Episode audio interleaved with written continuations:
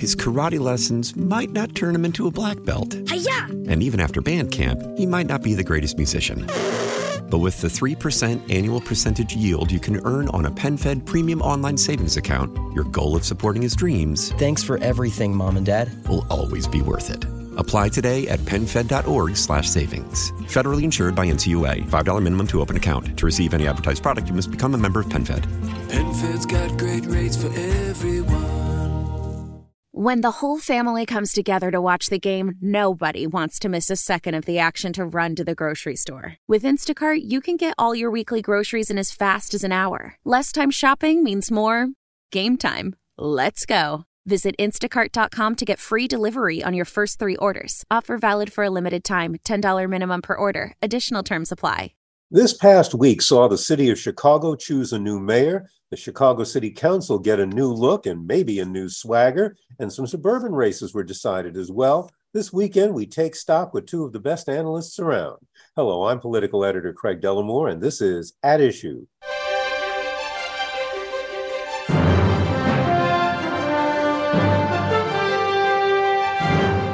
My guests this week are two politically astute women whom you've heard before. WBBM political analyst Robin Robinson sat by my side during our truly dynamic election coverage last Tuesday night. She's best known as a past reporter and anchor for Fox 32 and CBS 2 here in Chicago, and she's also a political consultant. Erin Hegarty covers government and politics for the Daily Line, the digital news source, and she helped us unpack round one's election results on this very program just a matter of weeks ago. And as I mentioned then, uh, I will again, she sits right next to me.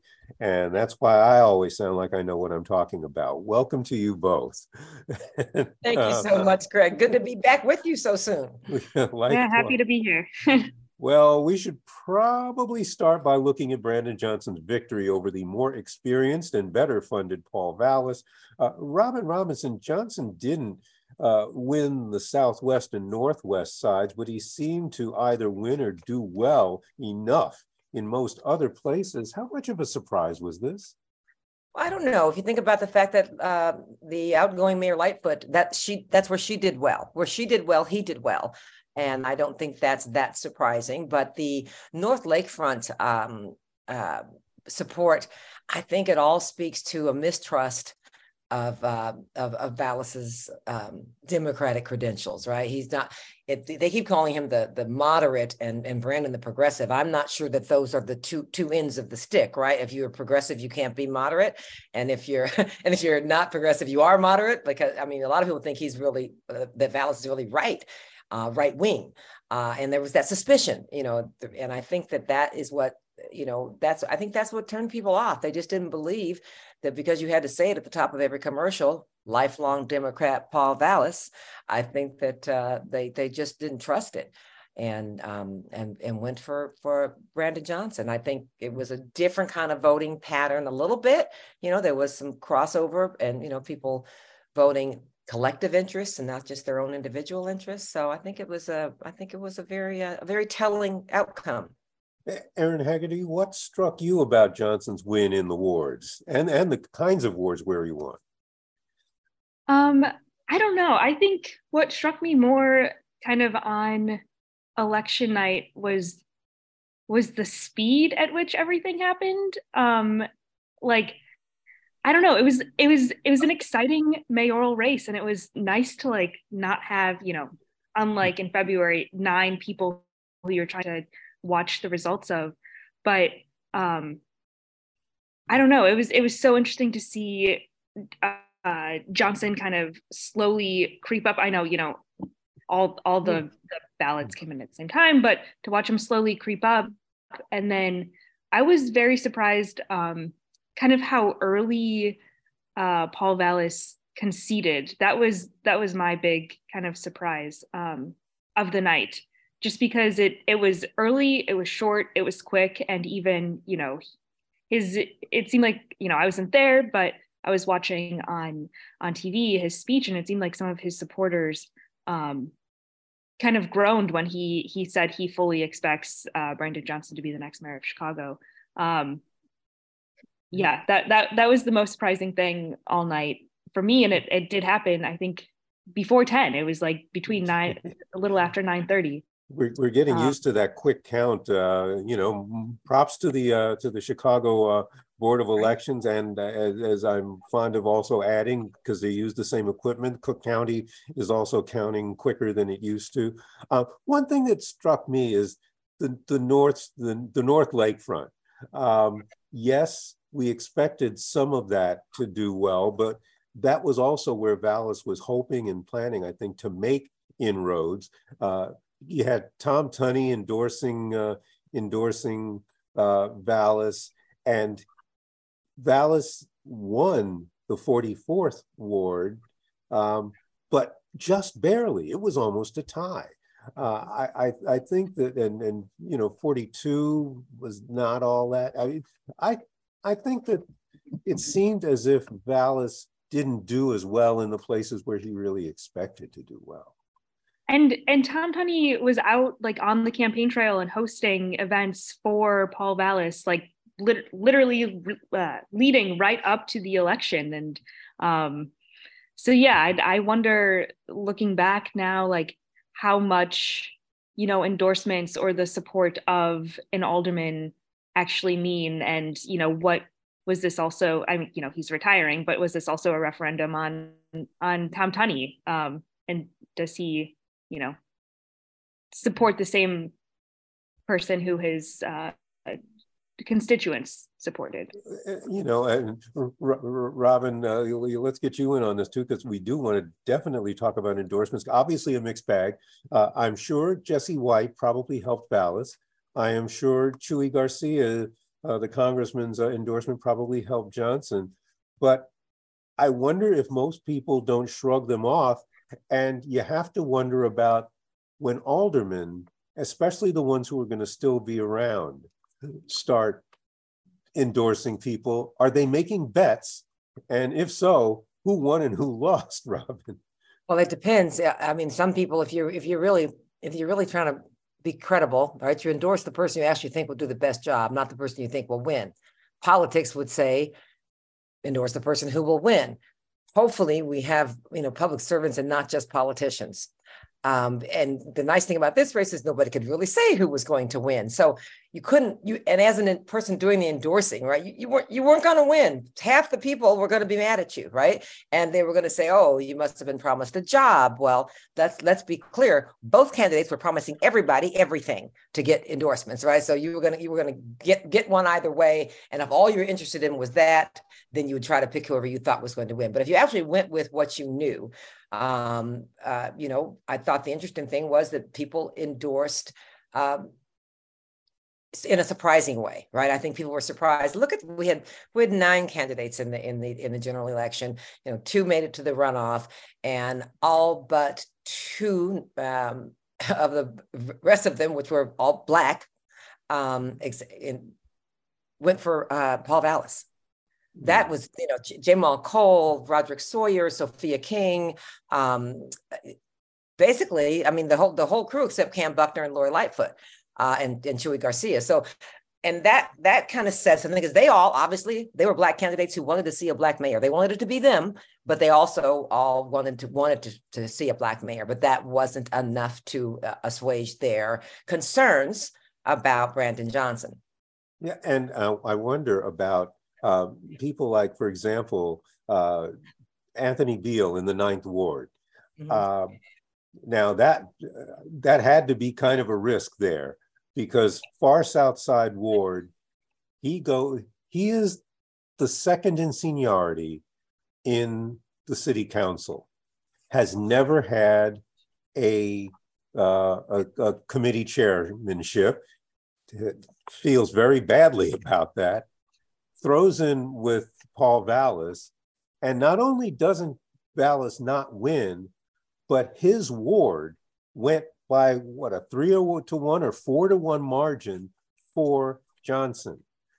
So I'm, Anthony I'm Beale, you know, you say what a risk. That's all he does is take risks. I mean, he's not, uh, you know, he's he's the, the kid in second grade that didn't play well with others. He's, you know, he hasn't had a committee chairmanship um, for a reason. I happen to think that you know he's heart and soul into into his ward down there in Roseland. Um, but I, I just think that perhaps he's not as political of an animal as uh, as as he should be if he wanted to be more successful, right? Play the game a little better. I think so, he went start. Yeah. So the question is, what do these aldermen do now? I mean, now that now that the dust is settling, and, and it's not completely settled in a couple of races, uh, now that it's settling, you know, how do they make up the, you know, once upon a time, you would just everybody would shrug off and say, well, all right, that was the that was the the, the election, and now we're all back to normal. But the attitudes, it seems, in the city council and the city for that matter, have been that people hold grudges longer. Uh, I mean, uh, in the country. yeah, yeah, that that is true. That is true. But uh, is that one of the challenges you see uh, going forward, Erin?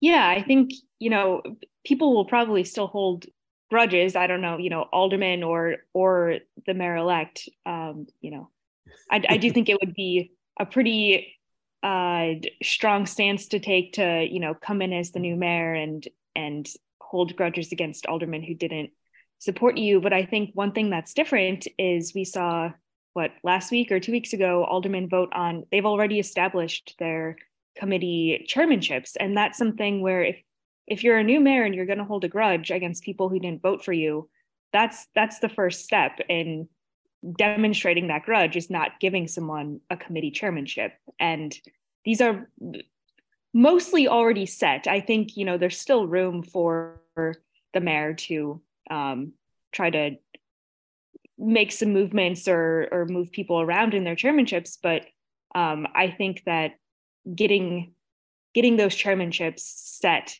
before the new mayor comes in um, leaves less room to you know show that you're holding a grudge right out the gate. Who wants people holding a grudge anyway? Can we just all grow up? Uh, i mean the- yeah as, as a chicagoan as a voter like please just do the work of the people. Don't i don't i care about the drama because i'm a reporter and i observe it. But as a voter please just you know do the work.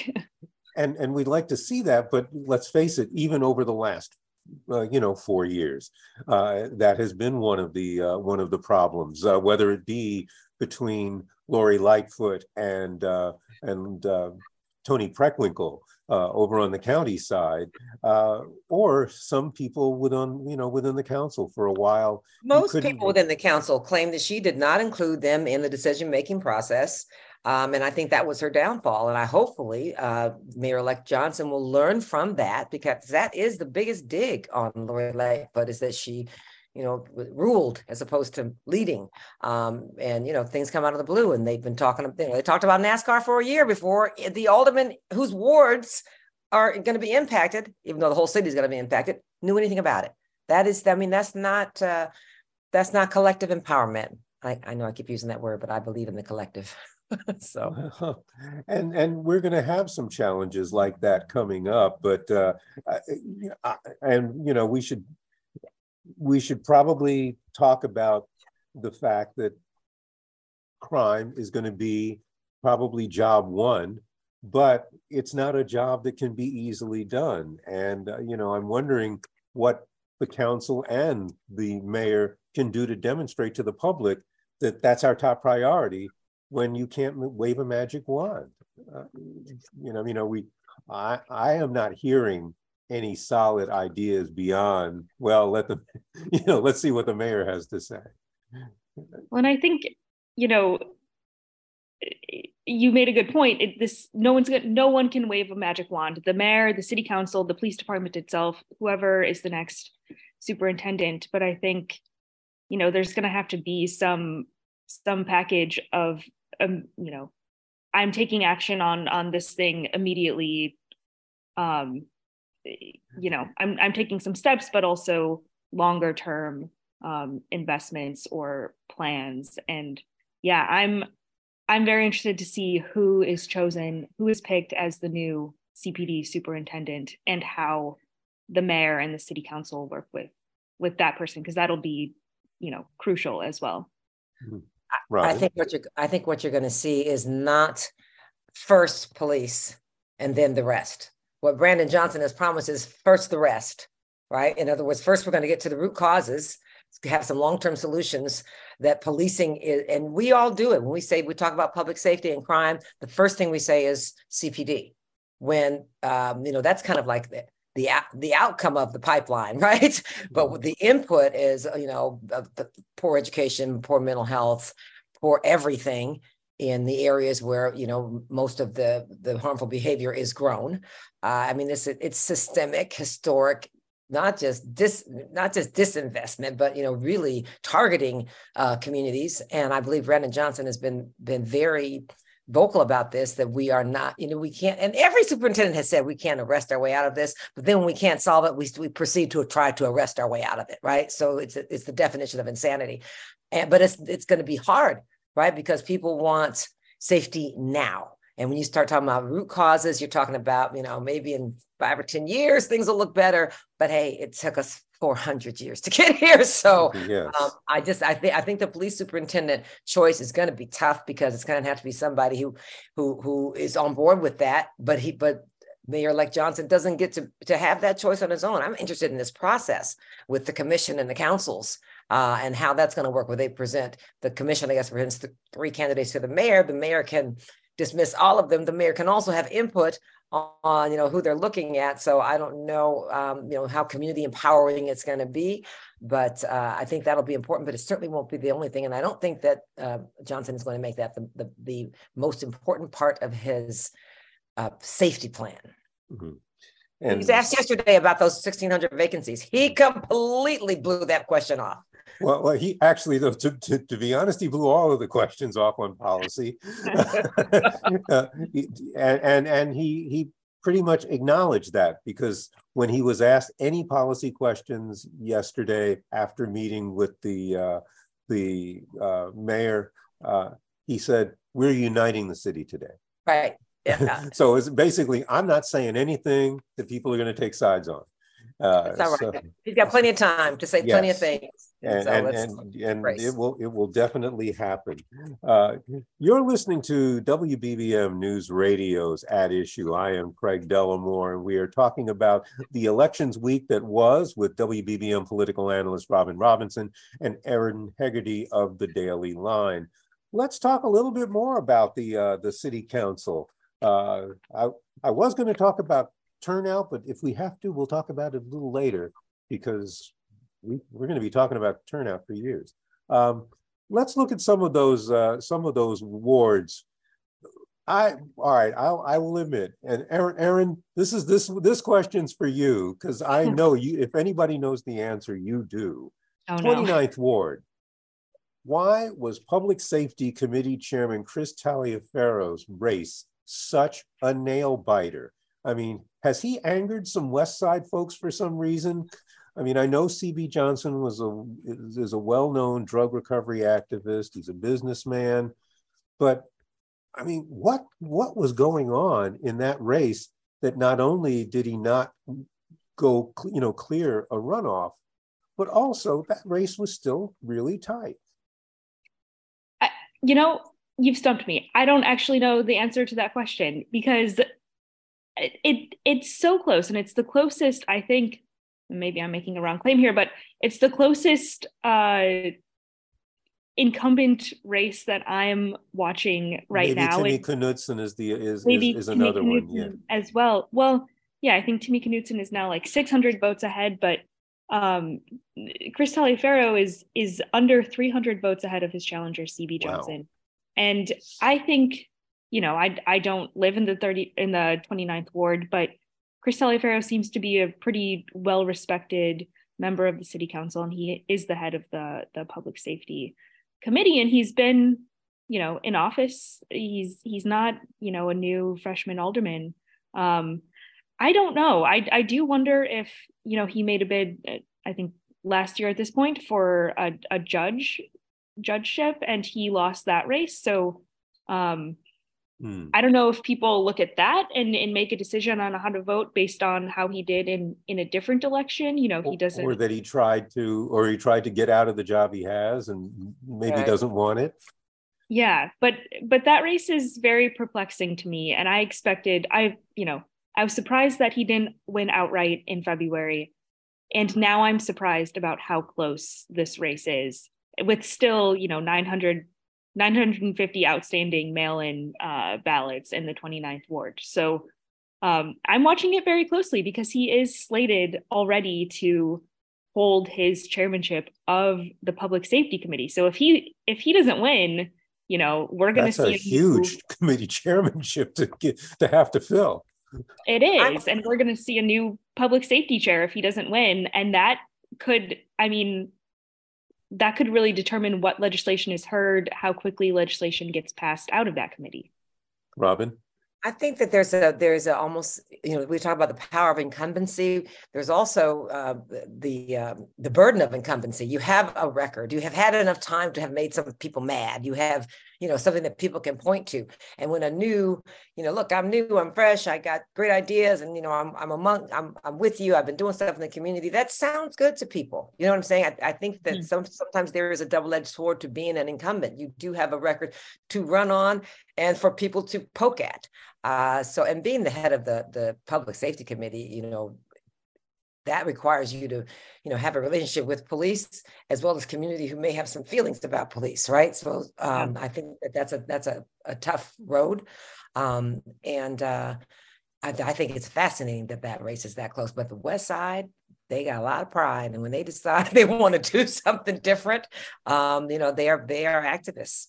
Amen. Uh, uh, the 11th Ward is another race that uh, I found fascinating, and this is uh, where Nicole Lee um, became, uh, by appointment, the first Chinese American uh, representative on the city council. she is, I, I, am fond of pointing out, the second Asian because Ameya Pawar on the north side was the first, but she is she is the first of Chinese descent.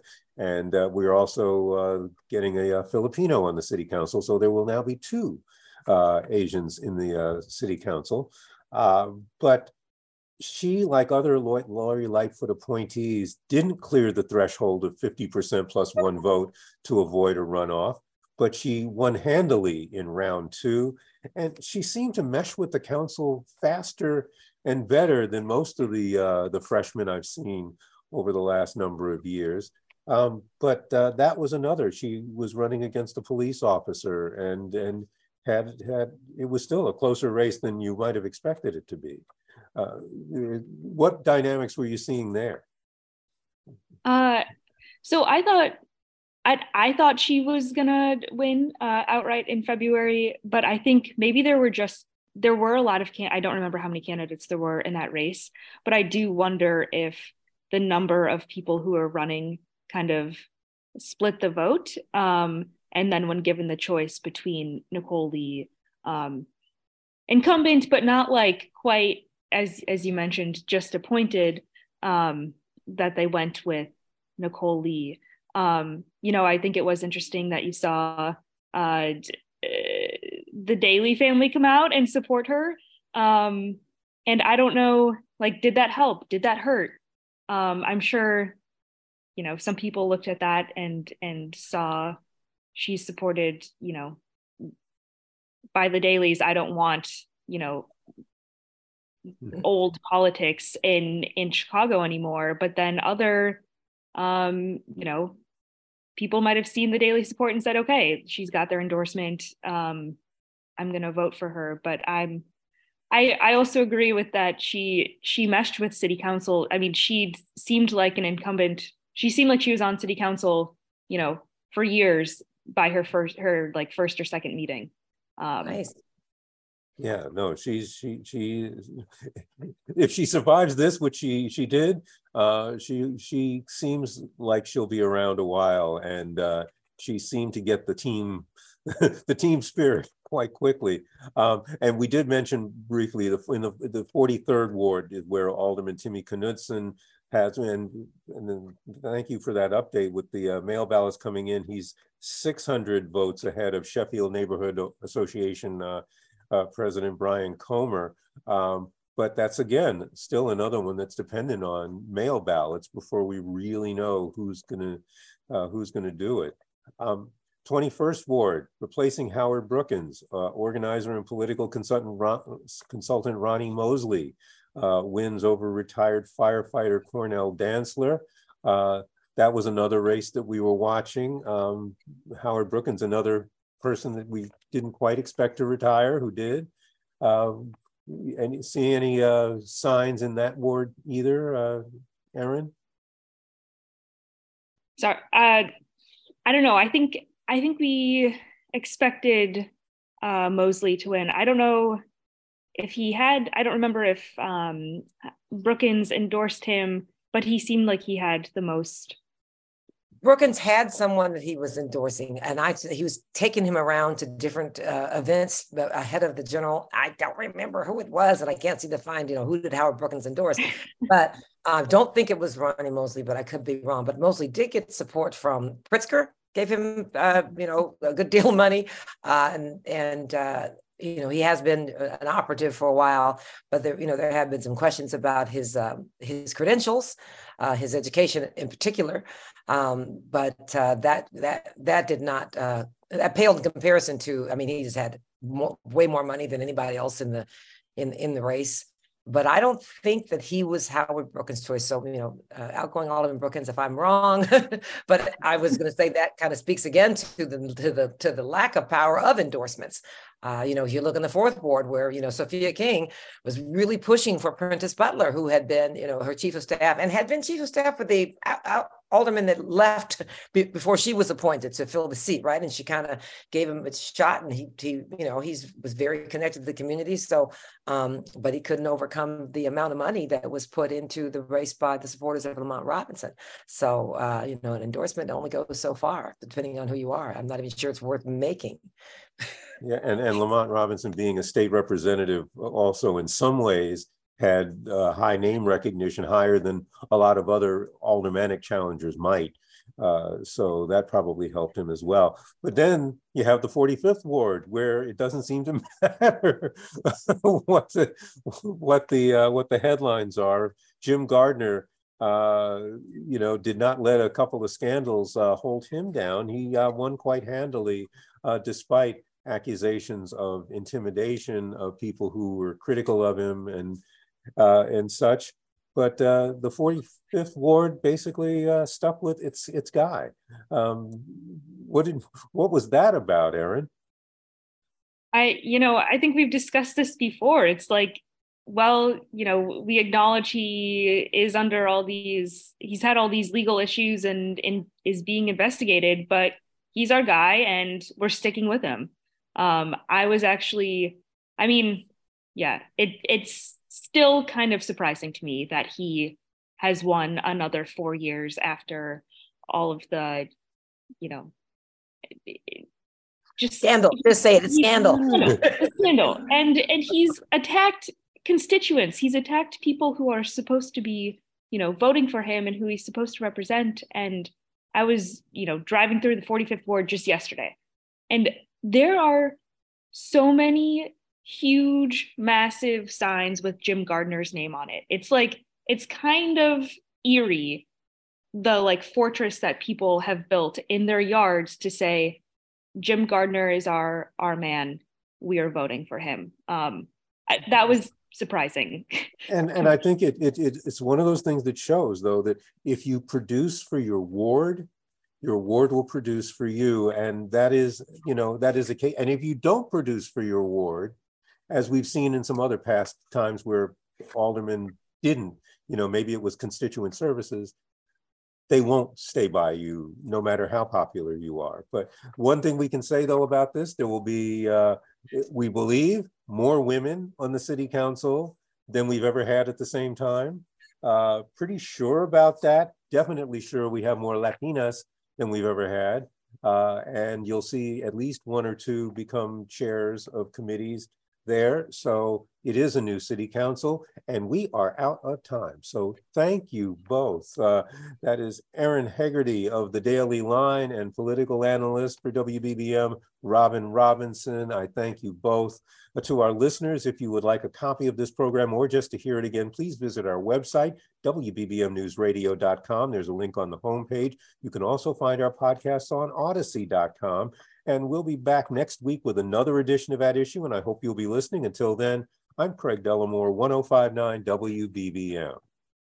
His karate lessons might not turn him into a black belt. Hi-ya! And even after band camp, he might not be the greatest musician.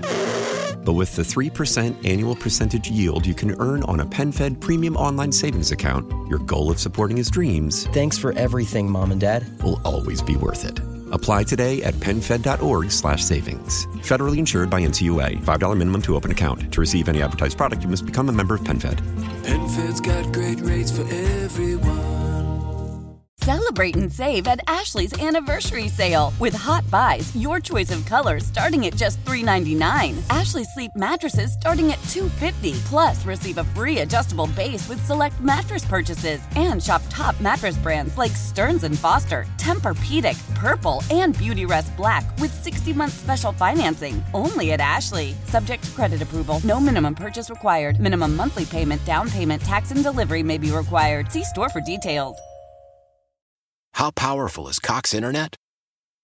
Powerful enough to let your band members in Vegas, Phoenix, and Rhode Island jam like you're all in the same garage. Get Cox Internet powered by fiber with America's fastest download speeds. It's internet built for tomorrow, today. Cox, always building better. Cox Internet is connected to the premises via coaxial connection. Speeds vary and are not guaranteed. Cox terms and other restrictions may apply. Analysis by Ookla Speed Test Intelligence Data. Fixed median download speeds. USQ3 2023.